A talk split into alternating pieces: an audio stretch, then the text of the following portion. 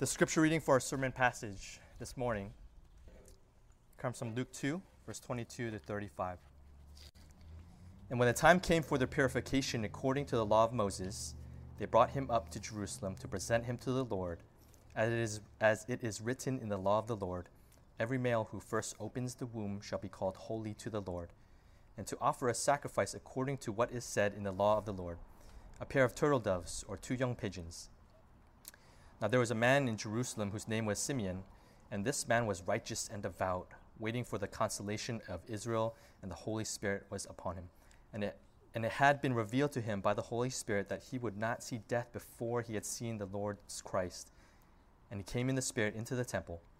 And when the parents brought in the child Jesus to do for him according to the custom of the law, he took him up in his arms and blessed God and said, Lord, now you are letting your servant depart in peace, according to your word. For my eyes have seen your salvation that you have prepared in the presence of all peoples, a light for revelation to the Gentiles, and for glory to your people Israel.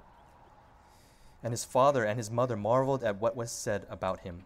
And Simeon blessed them and said to Mary his mother, Behold, this child is appointed for the fall and rising of many in Israel, and for a sign that is opposed, and a sword will pierce through your own soul also, so that thoughts from many hearts may be revealed. This is the word of the Lord.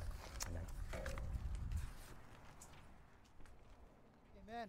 All right. Well, if you're visiting us for the first time, you know, welcome to our church.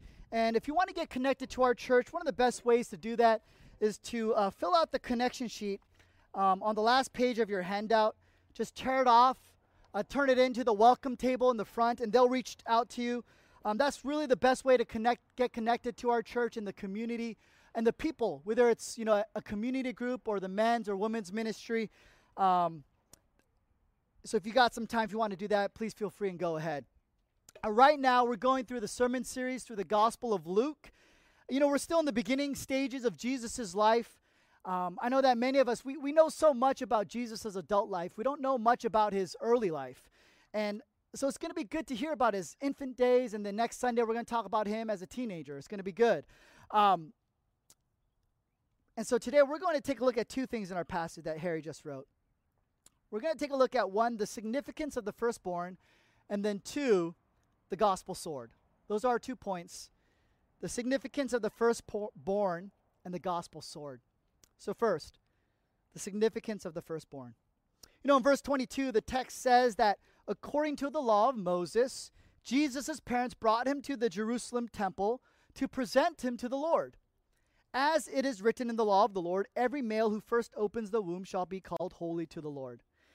And this law that, uh, that Luke is quoting is originally given in the book of Exodus. In Exodus 13, God tells Israel to consecrate to him all the firstborn whatever is the first to open the womb among the people of Israel. But, but what does that mean? What does it mean to consecrate to God the firstborn? It's kind of an archaic word, consecrate. Well, consecrate just means to dedicate. And you see, the original listeners, they weren't removed from their culture as we are. So they all understood what Luke was saying when he wrote this. But for you and me, we got to do a little bit of work. And so, to understand this, we have to understand the significance of the firstborn. What is the significance of the firstborn in ancient times? You know, last week I shared a little bit how in uh, ancient times it was a tribal culture. Without the technology we have today, there wasn't much traveling or outward movement. So children typically stayed within the family their entire lives and they continued the family's tribal legacy, um, security, and power. This was how you protected yourself back then. This was how you survived back then as a family. And the firstborn got all the marbles. They virtually got the entire inheritance. Okay? So if you weren't the firstborn, you were out of luck. And here's why a family had a certain amount, amount of land and a certain amount of wealth. And it was impossible to divide it into three or four kids, and you know, in some cases, 12 kids. If you did that, the family would immediately lose its amassed wealth, its amassed power, and its amassed influence in the community. So the firstborn got everything. And it was their responsibility to take care of the family. Or even if they wanted to, they could cut out people in the family. And so in ancient times, all ancient cultures looked to the firstborn as the ultimate hope, as the ultimate provider, as the ultimate leader and protector of the family. That's how it was. This is why when Israel was enslaved in Egypt, Pharaoh issued an order to have all Hebrew sons killed. It was his way of maintaining power and authority. And when God decided to rescue the Israelites, he crafted a just and merciful proposition to Pharaoh. He said, If you free the Hebrews, I'll forgive you. All will be forgiven. But if you don't, there will be justice. Just as the Hebrew firstborns were taken from them, your firstborns will be taken from you. And so you see in this statement, God is basically saying to Pharaoh, You think you are the one who has ultimate authority and control and power in life, but you don't. I do. That's what God was saying to Pharaoh. And then after the Exodus, God gives Israel this command to remind them of this. God tells them to offer to him the firstborn. But he adds a, a stipulation here. He says, and redeem the firstborn for a price. You see, this was to symbolize two things. First, Israel was to be countercultural, set apart from the rest of the world, and how they were to look at their firstborn that the firstborn was ultimately God's. And they were to be consecrated first and foremost for his worship and glory. And in this way, spiritually lead the family. In this way, spiritually protect and take care of the family. That was supposed to be the purpose of the firstborn. And on a high level in Scripture, God actually calls Israel his firstborn, right? It's because his people were to be set apart, consecrated as the cosmic firstborn of the world, as a spiritual blessing, as a spiritual salt and light to the world. They were to be a wellspring in the world of God's ultimate love and life and hope and rest and joy to be found in his presence and wisdom. But as I mentioned, the, the command wasn't just to do this, it was also to redeem the firstborn for a price. Now, once again, that was very understandable to people like Joseph and Mary. But you and me were chronologically removed from their time, and so we got to do a little bit of work. You see, to redeem the firstborn for a price means that the firstborn was going to have tremendous, tremendous brokenness still, that their sins would need to be acknowledged and forgiven. It means that there was grace for the firstborn. I think that when we look at leaders or maybe even the firstborn, even though we're, we're not in ancient times, we, we expect them to be flawless. And we judge them very harshly sometimes when they fail. But God has instituted here, yes, even the leader, the spiritual leader, will need grace. And this was symbolically shown in the redemption price of five shekels. But in our text, it says two pigeons for because Joseph and Mary, Jesus' family, was extremely poor. So in the law of Moses, the typical offering was, or the t- typical redemption price was five shekels, but if you were from a poor family, God accepted two pigeons. But it was symbolic. It was symbolic of forgiveness, right? Because forgiveness always comes at a cost. Uh, to show grace always comes at a cost, whether it's emotional or a financial cost. For example, if you're unwilling to forgive someone who has broken something in your house, they will literally pay the financial price. Right? If you don't want to pay the price, they're going to pay the price. They may pay more than a financial price, though. They may pay an emotional price, they may be exiled from your home. right? You, they may never be invited again. But if we choose to forgive that person, then we'll pay the price. We will pay the financial price, and we will pay the emotional price. They will not be exiled. There's no emotional grudge. You see, forgiveness is never free. Forgiveness always has a cost. Someone always pays the price for forgiveness. And that's what that redemption price, those two pigeons, symbolized. But it was, it was symbolic in the sense that five shekels or two pigeons can never forgive all of someone's sins, right? It was a symbol of an ultimate forgiveness, a signpost to the ultimate price for our eternal and spiritual redemption. And so, what we have here in the uh, law of God for the firstborn is God is laying down a symbolic structure, a structure that is countercultural to the ways that the ancient world was thinking at that time, right? The firstborn was not to be this humble and gracious and compassionate spiritual leader. He's supposed to be a physical army warrior to conquer tribes. That was the understanding of the ancient times of the firstborn. And forgiveness was never a concept, vengeance was the concept. And so God is laying down this symbolic structure to go against the cultural perceived foundations of that time. That as the firstborn is consecrated to God by the parents, it was an act of worship, a declaration and trust that the spiritual wis- wisdom and will of God and this principle of forgiveness would be their ultimate foundation. Now, for us today, you know, we don't live in an ancient uh, hierarchical society. So we may have different cultural foundations that God may be pushing against. You see, principally, a foundation is something you build everything on. Right? Before they build that building behind us, they put down a foundation a concrete slab. That's literally what foundation means. So the Bible always is getting at this principle of foundations in our life,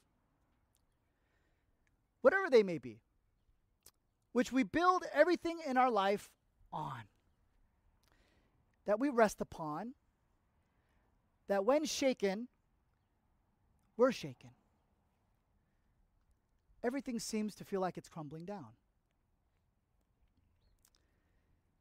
Uh, counselor David Powlison said a good way to identify your foundation or foundations, because we could have multiple, is to ask yourself diagnostic questions. For example, he writes If you couldn't attain something in your life, would you experience sorrow or despair? There is a difference between sorrow and despair. Sorrow is a pain for which there are sources of consolation. Despair is a pain for which there are no sources of consolation. In other words, sorrow comes from losing a good thing, so that if you experience financial trouble in your life, you find comfort in your family or in your spiritual community to get through it. You can be consoled. But despair is inconsolable because it comes from losing not a good thing, but an ultimate thing which means there are no alternative sources to turn to, so that when you lose it, you are inconsolable. It breaks your spirit. It has become a foundational thing because you have built your entire life on it. So, Risen, you know, I want to get practical with us. What are one or two things that are foundational for you? In other words, what has the power to make you inconsolable? What, what are some things that you feel or think come to mind? For example, is it affirmation from others? Does feedback make you inconsolable? Does it rattle your foundation of self competency and pride? Instead of maybe a humble listening heart to grow and to love others, do you get on the defensive? Do you turn it around on the other person? Can you not only give it, but can you also receive it? Or is found or is your foundation success? Right? Failure, big or small. Does that make you inconsolable? Do you expect perfection out of yourself? Because we will all fail in life. We, we will. We will all fail tremendously in life. But how does the failure affect you? When you fail, do you relentlessly blame shift? Do you take it out on others? Does the disappointment, uh, the unmet expectation, the regret color so much of your week, so much of your year, so much of this season, so much of your life? Is it hard to be grateful in the midst of failure? I mean, I struggle with these things. Uh, and if you're human, I think you'll struggle with them too. I know every marriage struggles with it, and every family does. So, Risen, it's important to understand what our life foundations are because, in one way or another, we are going to experience the brokenness of that foundation. In due time, the brokenness of this life is going to reveal the cracks of that foundation. Life is going to wake you up, it's going to reveal the brokenness of your own moral ability.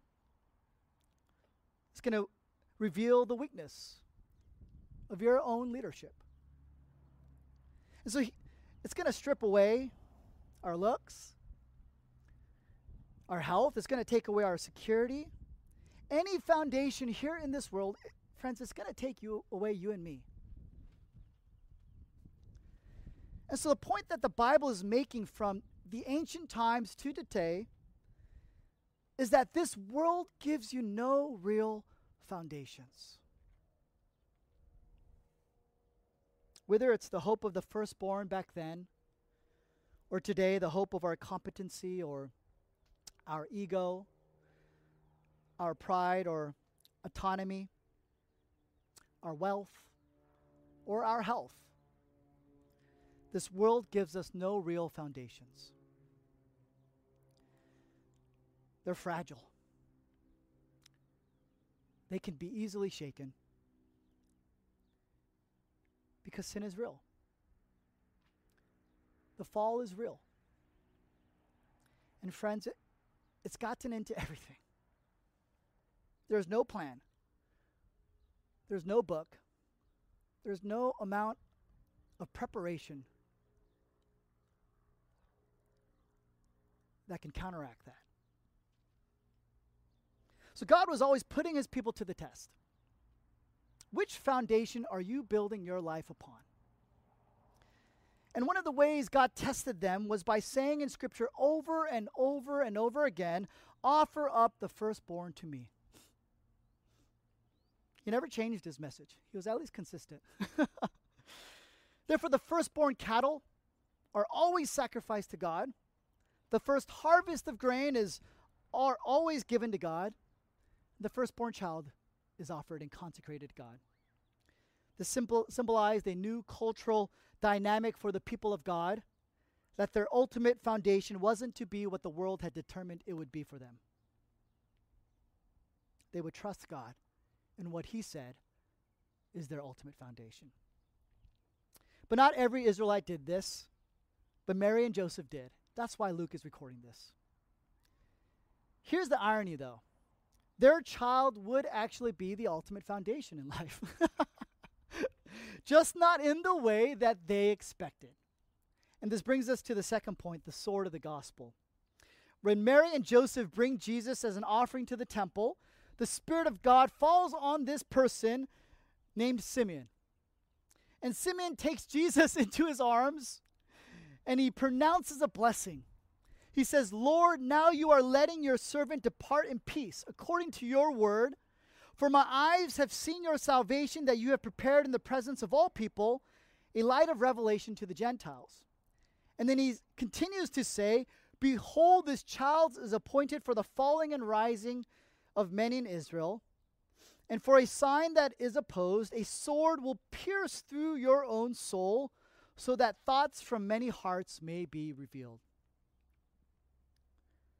In other words, the salvation and light of the gospel comes as a spiritual sword that cuts through our hearts.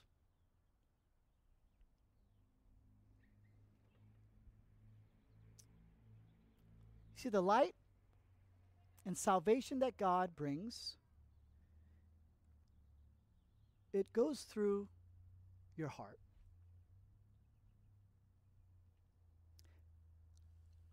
Because that's where the battle is fought.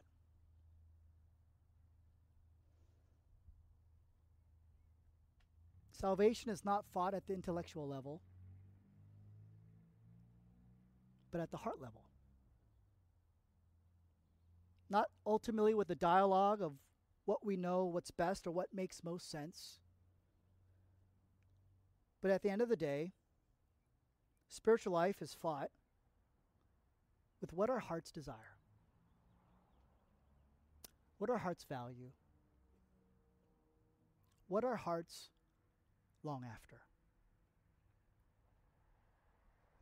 For example, Jesus challenges the gods of romance and pleasure, wealth, and comfort, politics, nationalism, ethnocentrism, and family. Jesus challenges the gods of independence and autonomy, self authority, ego, and pride. These are some of the untouchable gods and foundations in the world, in our culture, and in our hearts. So the gospel sword needs to come into our heart and break those chains. Author Tim Keller writes this about our text Simeon is getting at this fundamental nature in which all human beings have a motor of self autonomy and self defensiveness deep in our hearts. We need to believe we are competent to run our own lives that we are fully self sufficient, that we've got all the answers, that we are all wise. As a result, we feel the need to self justify ourselves, our words, and our actions. And anything that goes against this motor from functioning, even it's, if it's for our own good, makes us very angry. And nothing he writes, nothing is a bigger problem to this whole system than Jesus. because everything about Jesus says to us you are not all competent, you are not morally perfect, you are not autonomous, you are not self sufficient. And he says, You are not your own. Because I have bought you at a price. You are mine. You have been redeemed. Tim Keller ends this quote, but our fundamental nature doesn't want to hear that. In Romans chapter 6 to 8, Paul talks about this inner conflict, this inner warfare. He calls it a warfare between the old sinful nature and the new Christian nature. The old self wants you to continue to be your own master, to feed that ego, to feed that autonomy, to feed that self competency, to feed that self justification. But the new self, the new self, it's, it's tasted the gospel. It knows the freedom and the joy and the wisdom and the life and peace of trusting God to be God. And when these two wills cross, there will always be a fight. So, friends, true Christianity is always a fight. And the gospel sword is like antiseptic. You know, you pour uh, antiseptic onto a wound and it stings. When you want to pour antiseptic onto the wounds of children, they don't want you to do it because it stings so much, but you know you've got to do it or else an infection will occur. It stings, but it heals. And this is how the gospel works it creates an inner stinging turmoil in our hearts because we've got to admit things we don't want to admit. We have to acknowledge weaknesses that we don't want to acknowledge. We have to acknowledge brokenness that we don't want to acknowledge. It undermines our pride and our ego, which is a terrible burden for us to bear, anyways, as well for those around us. But there is no way to get to the healing, peace, and joy of the gospel without going through that inner turmoil, without getting the antiseptic sting. Friends, the gospel sword has to pass through our hearts. This is the only way the light can bring us out of the darkness. It has to happen at the heart level. This is the only way to the love and the grace and the freedom of Christ. And this is not just how salvation comes, this is also how sanctification and discipleship comes. This is what we, it means when we say the gospel is not just the ABCs, but the A to Zs of the Christian life. Because the Christian life is a continual fight. It's a spiritual fight for your soul. You fight in your heart because friends, that's that's where the battle needs to be fought. That's where the battle is ultimately won. If God could win your heart, then we can expect, experience victory in our lives.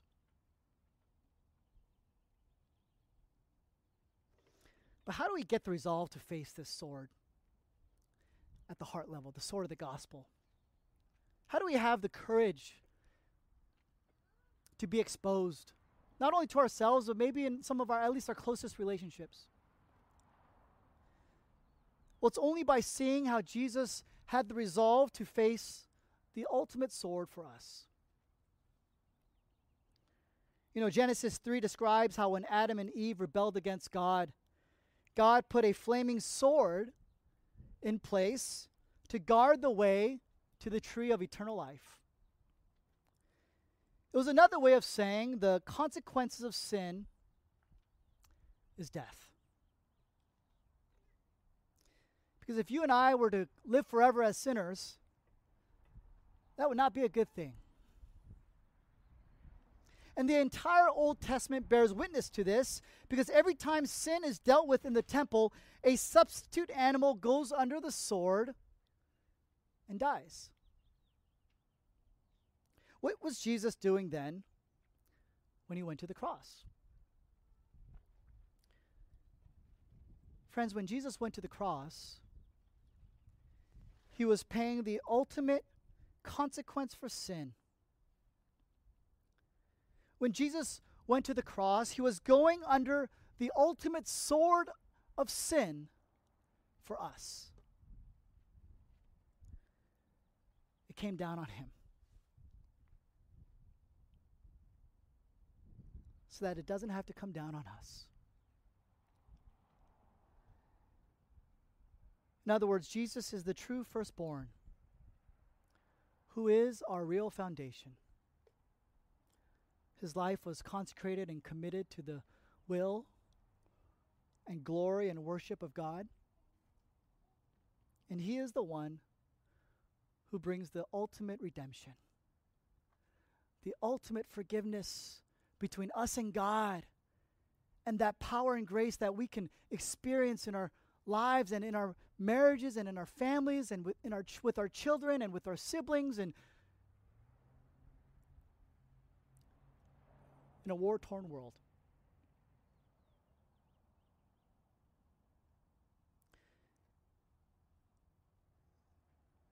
And what Luke is saying is that this is the certain foundation to build everything on. This is the foundation that can never be shaken, that can never be cracked. And when we think about this, friends, when we think about how the ultimate sword fell upon Christ for us, the Spirit of Christ comes into our hearts. And the sword of the gospel cuts through our hearts with the conviction of our own sin. It reveals, as Simeon says, the state of our souls to us, which we were blind to but now see in the light of the gospel sword. And we remember that we are fighting the good fight.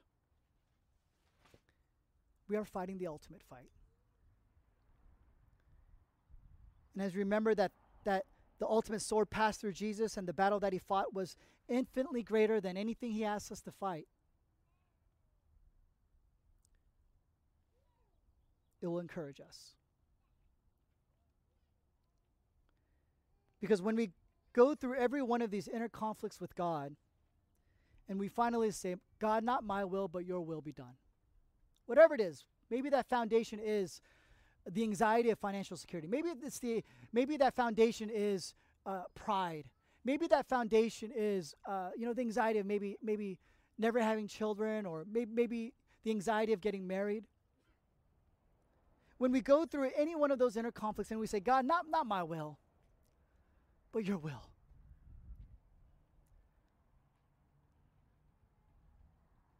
When we do that, will experience spiritual victory.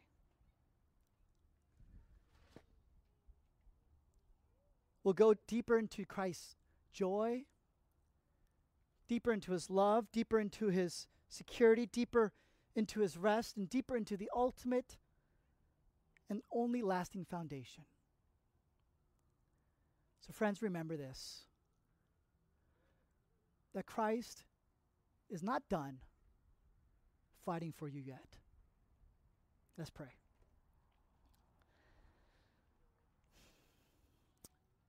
Heavenly Father, we are so thankful for your word.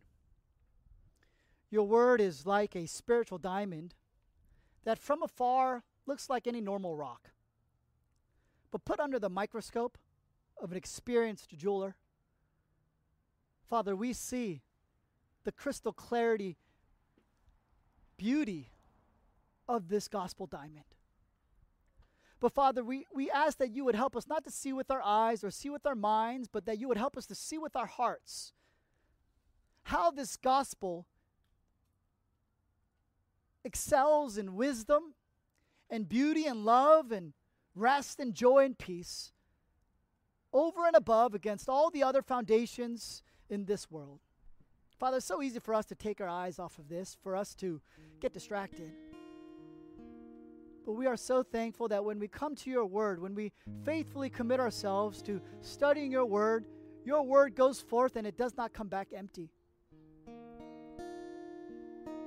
Because your spirit is tied to your word and your spirit pierces like a gospel sword through our hearts and reveals our hearts and heals us like antiseptic with your great love, your great forgiveness, your great truth, your great wisdom, your great redemption. So, that I, Father, I pray, I, I don't know what everyone is personally going through, but you do. And you are the great counselor that can apply individually, customized to every single one of us. So, my Father, I ask that you would do that, that you would engage us into a good fight an ultimate fight, a spiritual fight, where Christ can win us over and and we will experience victory not only in our hearts, but in our lives. Pray that you would also remember that we will never experience fully here on earth, but only fully and perfectly and sinlessly in the eternal Sabbath rest. So, Father, take us there. Drag us there if you have to. We ask this in the name of Jesus Christ. Amen.